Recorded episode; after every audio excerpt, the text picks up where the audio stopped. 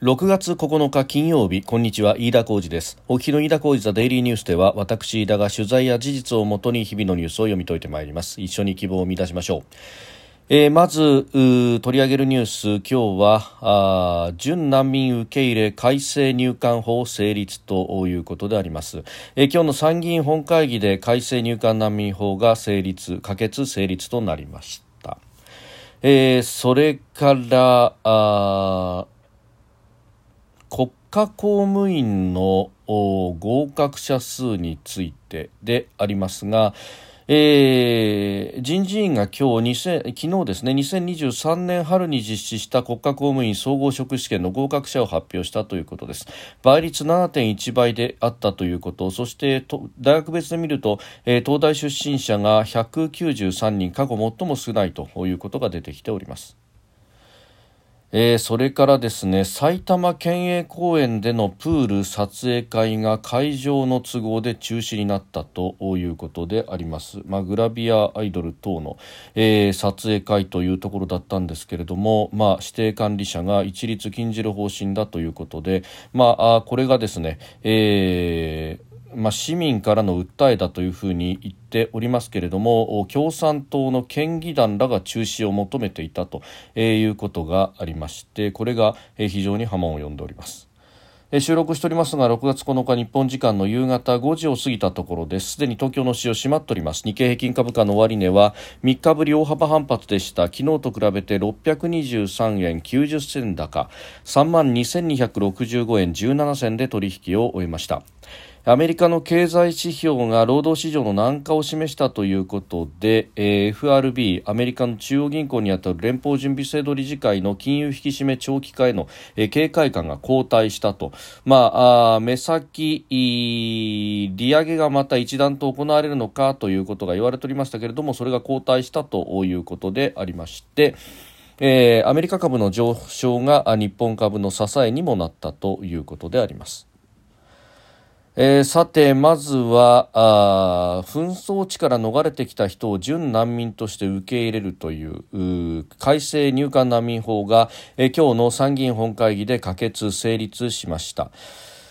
まあ、この行政の裁量によって受け入れを決めてきた運用を改めて法的な位置づけを明確化するということで一方で、えー、強制送還を厳格にする規定もあるということで、まあ、これは、えー、難民の申請をしていればあその審議をしている間というのが、えー、ずっと日本にいられるというところから、まあ、2回目までの申請はありだけれども3回目以降は厳格にするということが、ま、あ制度として、えー、入れられたということであります。まあこれはあ実情の経済難民、まあ出稼ぎ労働者の人たちが、まあ正規にビザを取るよりもこうして難民申請を繰り返すことによって日本にずっといることができて、えー、それによってですね、まあ、あさまざまな、まあ、日本人が敬遠するような類の解体業であるとかそういった仕事をしてもらうというような、まあ、ある意味のですね、えー、偽装とまでは言いませんけれども、えー、難民ビジネスというようなものができてしまっているというところさすがにこれは制度のいびつが過ぎるだろうと労働力として、えーまあ、来ているし本人もそういう気持ちで稼ぎに来ているのにもかかわらず、え、難民の仕組みがあるというのは、まあまあ、これは制度のある意味悪用というところがあるので、まあ、手直ししなければいけないということであります。まあ、これについてはですね、非常にレアケースで、えー、難民申請が却下され続けているけれども、難民として却下されてしまって、えー、行き場がなく本国に戻ると危険な目に遭うというようなことを主張している向きもあるということですけれども、まあ、あそういった方々はむしろ準難民として、えー、申請を出すという形での、えー、受け入れを模索するということなども、まあ、一方で、えー、法的には手当てをされているというふうな説明がなされて、えー、おります。まあ、あのこれまで難民というと、まあ、政治的なあ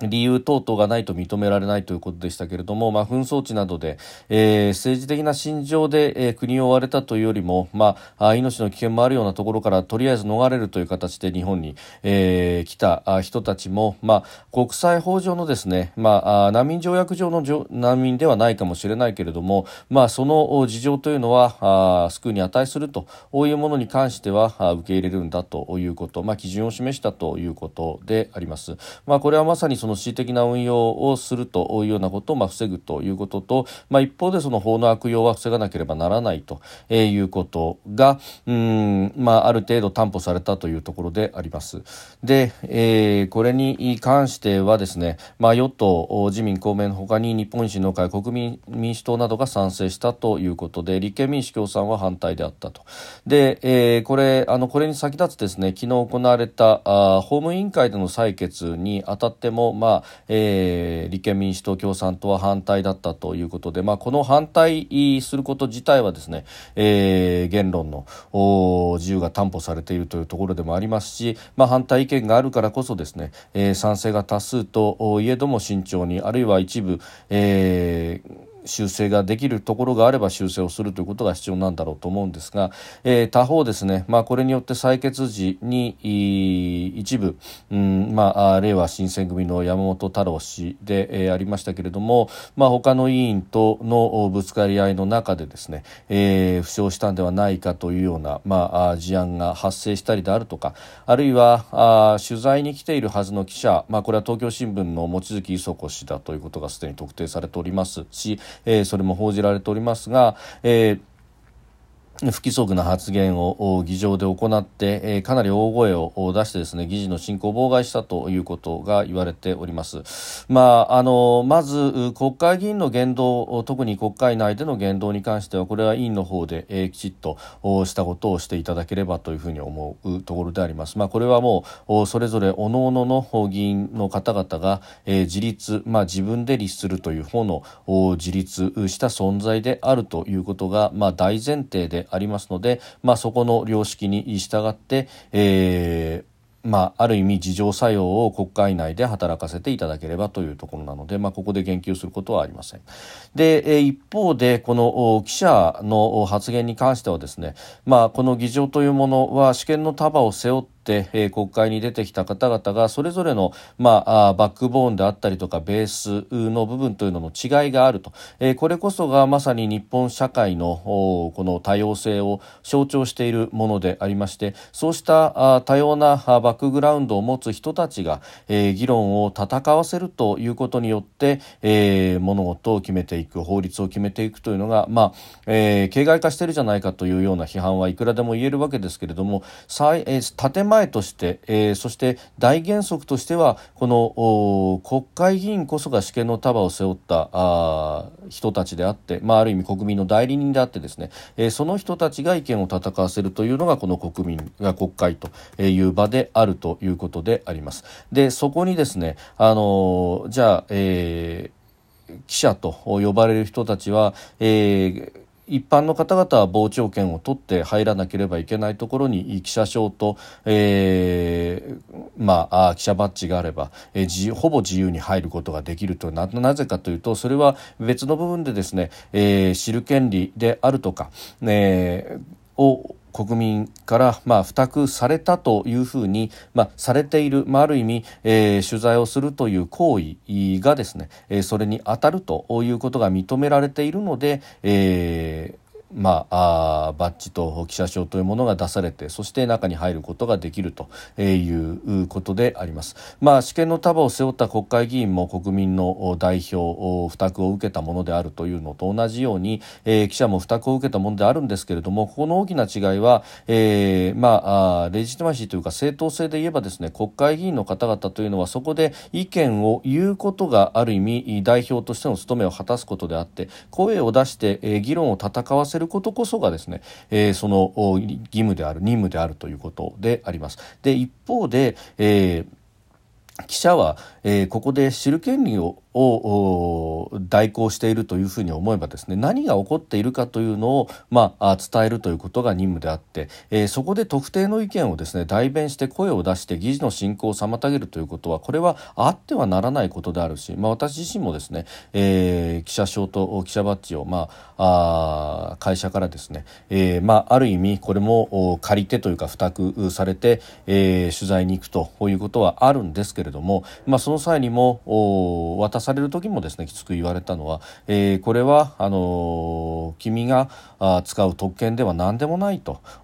代理人として君に言ってもらうだけなんだと。そして、えー、ここで何か、まあ、あ一番言われるのはですね、えー、記者証やバチをなくすということですけれども、まあ、紛失をしたりだとかあるいはここで、えー、入れるという権利を使って何かあ不祥事を起こす等々ということがあればそれは君一人の責任ではなくって、えー、会社であったりとかそして、えー、それを信じて聞いていたあリスナーの方々やなど関係者を裏切ることになるんだ絶対にやっちゃいけないということを言われていたわけであります。まあ、あのメディアは第四権力だというようなことを言われますけれども一方でそうした謙虚な姿勢であったりとかを肝に銘じなければですね、えー、何の正当性もない、えー、ただの、まあ、ある意味記者証であるとかというのは、えー、紙切れのようなものでありますので、まあ、これを存在たらしめるためにはですね、まあ、きちっとしたルールは守らなければいけないと、まあ、この今回の入管難民法がひどい法律でこれはあ審議するというような成立させるようなものではなく廃案にしなければならないんだということが仮にその記者個人の心情としてあったとしてもですねえだからといってその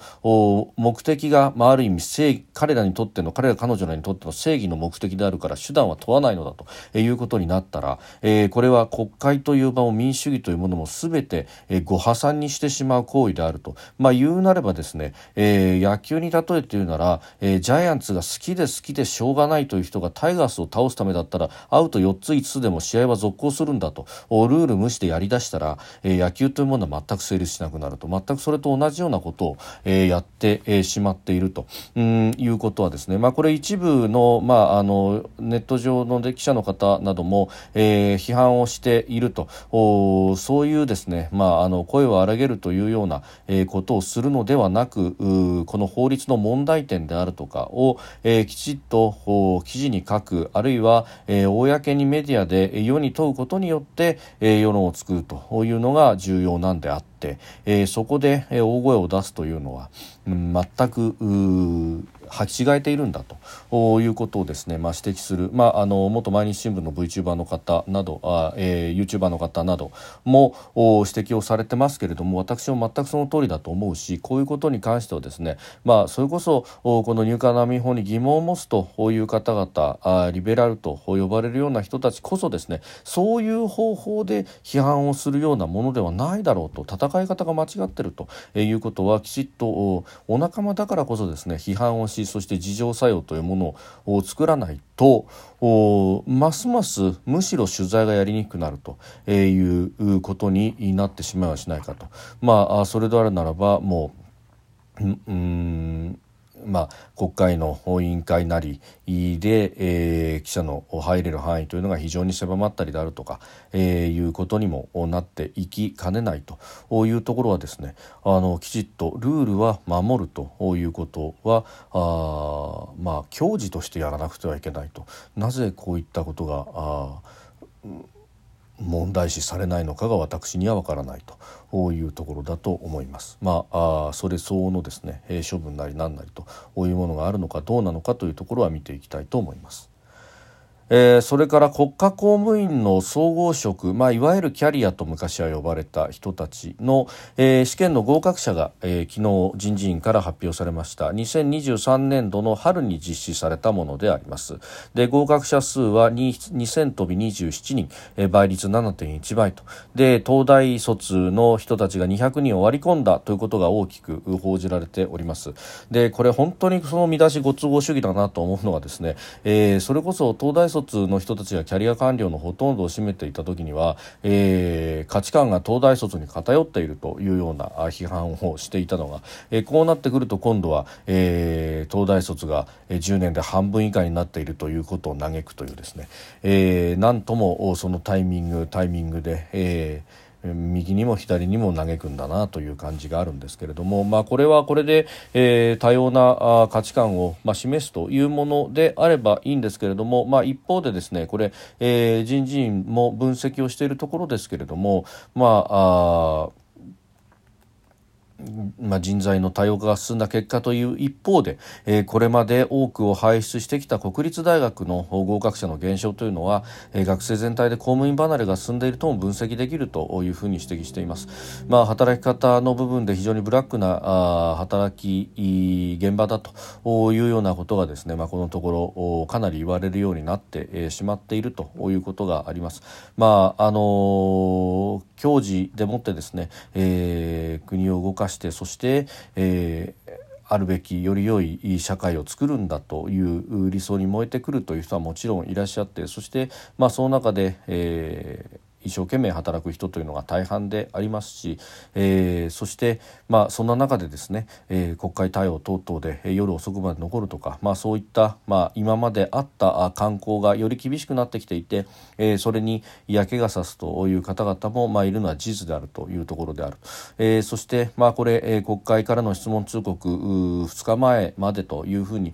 えー、一応は決まっているんですけれども守らない人たちが、まあ、与野党からともにというか、まあ、あのどちらもですね野党になった時には、えー、質問をギリギリに出して、えー、そして膨大なあ調べ物をさして、えー、その結果手が回らずに、えー、大臣のレクチャーも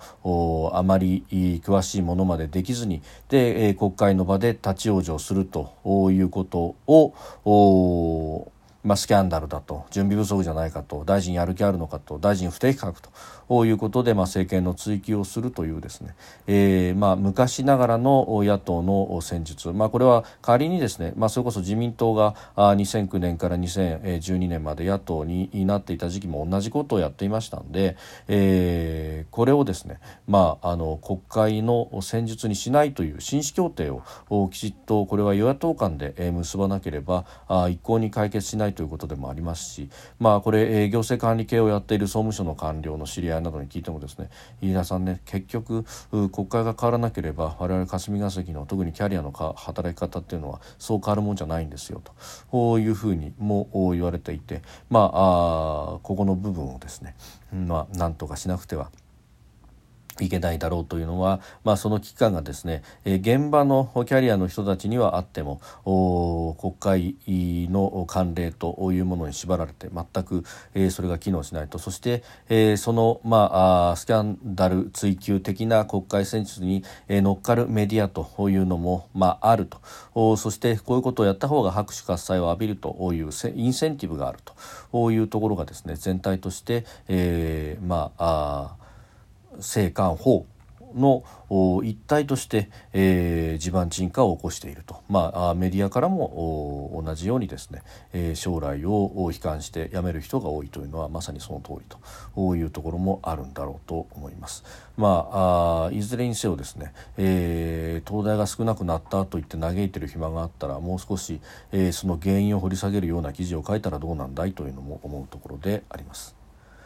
えー、それからこれも非常に問題だなというニュースでありますが、えー、埼玉県営公園で、えー、開催予定だった水着撮影会が会場の都合で中止になったということであります、えー、埼玉県営白子鳩公園というところ、まあ、ここ大きなですね、えー、白子鳩水上公園、えー、大きな流れるプールであったりとか変形プールなどがあって、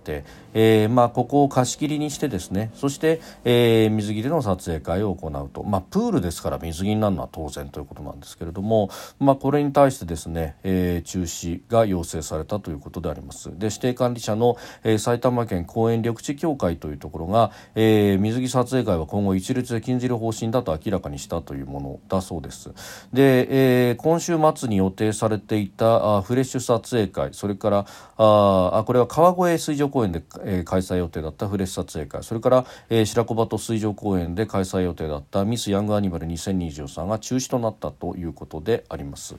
であのこの協会はですね県民からのメールをきっかけに判断したというふうに言っておりますけれども他方、えー、埼玉県のですね、えー、共産党の県議団の方々が、えー、自分のところのツイッターで、えー、非常にですね誇らしげにツイートをしておりました6月6日のツイートであります。えー、日本共産党埼玉県議団議員団、えー、という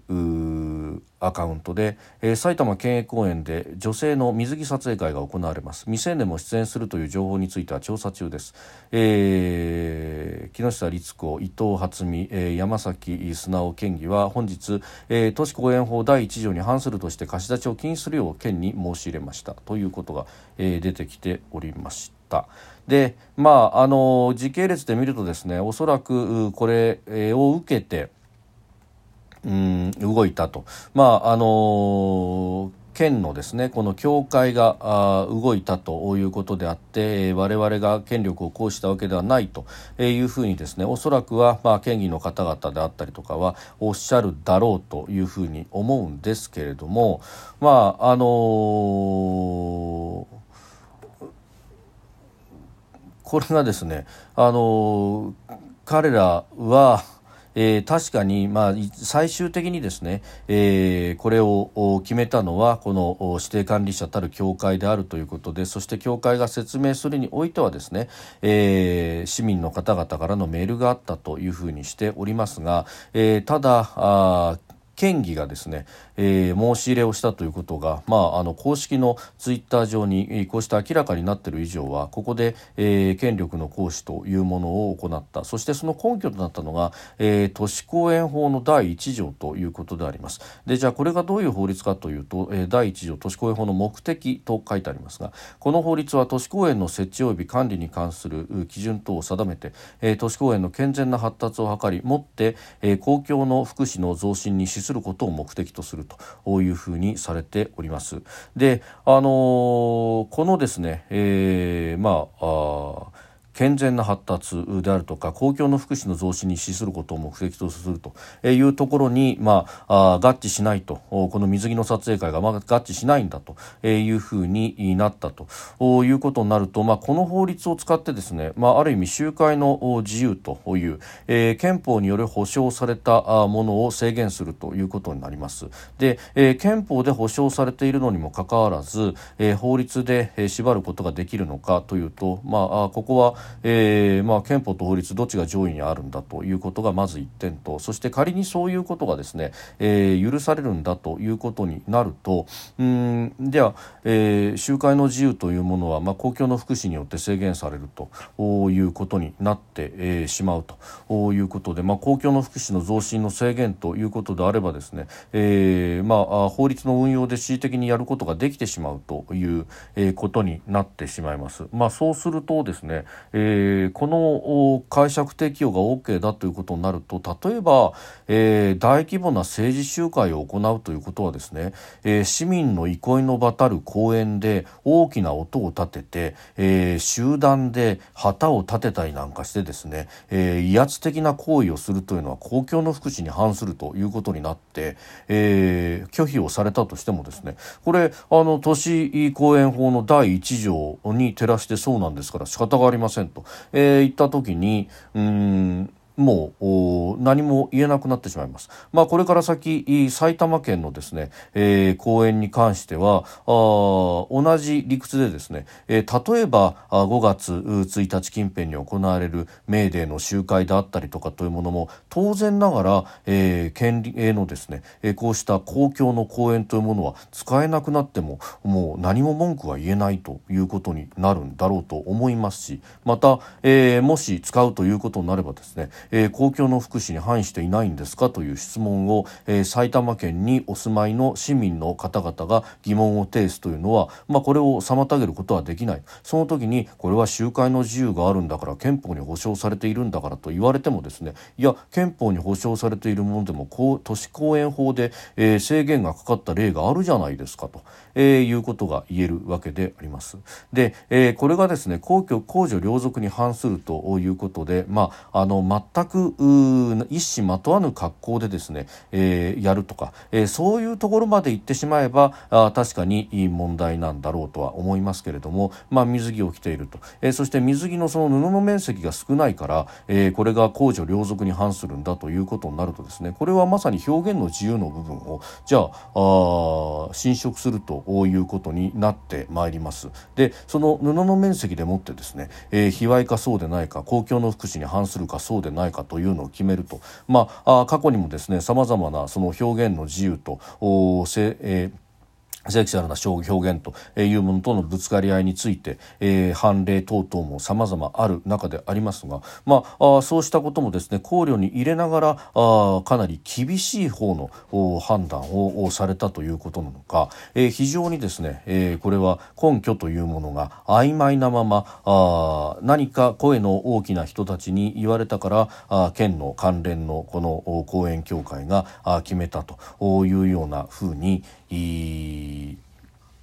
見えます。まあ、あの、もちろん協会はですね、この共産党の県議団、協会、協会に対しては直接の連絡はなかったというふうに述べたというところであります。で、えー、埼玉県の公園スタジアム課もですね、共産党の要望があったから対応したのではなく、ここ数日の間、貸し出しの許可条件に反する事例があったという報告が上がったということでありますけれども、まあ、あのこれ、個々の事例でですね、えー、判断をするんならまだしも、もう水着を着たものに関しては一律ダメというようなことで、まあ、お互いおのおのですね、えー、これ、えーイベントの主催団体は違うということでありますので、まあ、そういうことになるとですね例えばですけれども埼玉県のプールでは水着を着ていても例えば水着を着てスマホで家族の写真を撮るということもですねこれは公序良俗に反するということになるのかというようなことになってしまいます。まあ、いずれにせよですねあの見苦しい言い訳をするんじゃないということであります。まあ、こういったあことでですねあの何が立憲主義だと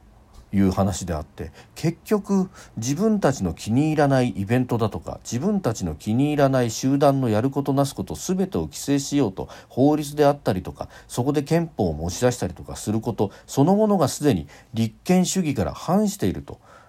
権利を保障するのが憲法だとあなた方言ってるじゃないですかと。どんなダブルスタンダードですかという非常に醜い例が、え出てきたなというふうに思いますし今からでも遅くはないので、えー、この講演団体なりというところがですね、えー、自らの判断の誤りに気づいていただきたいなと思いますし、えー、こうした、うん、法律の恣意的な運用というものがあ結果的に法の権威というものそのものを掘り崩しそして社会の信頼というものを掘り崩していくということなんだろうと。まああこうして日本の社会が壊れていくことに対して誰が北総 M でしょうねということも合わせて思う思いたいところであります。長くなりました。飯田浩一はデイリーニュース月曜から金曜までの夕方から夜にかけてポッドキャストで配信しております。番組ニュースに関してご意見感想飯田 TDN アットマーク Gmail.com までお送りください。飯田浩一はデイリーニュースまた来週もぜひお聞きください。飯田浩二でした。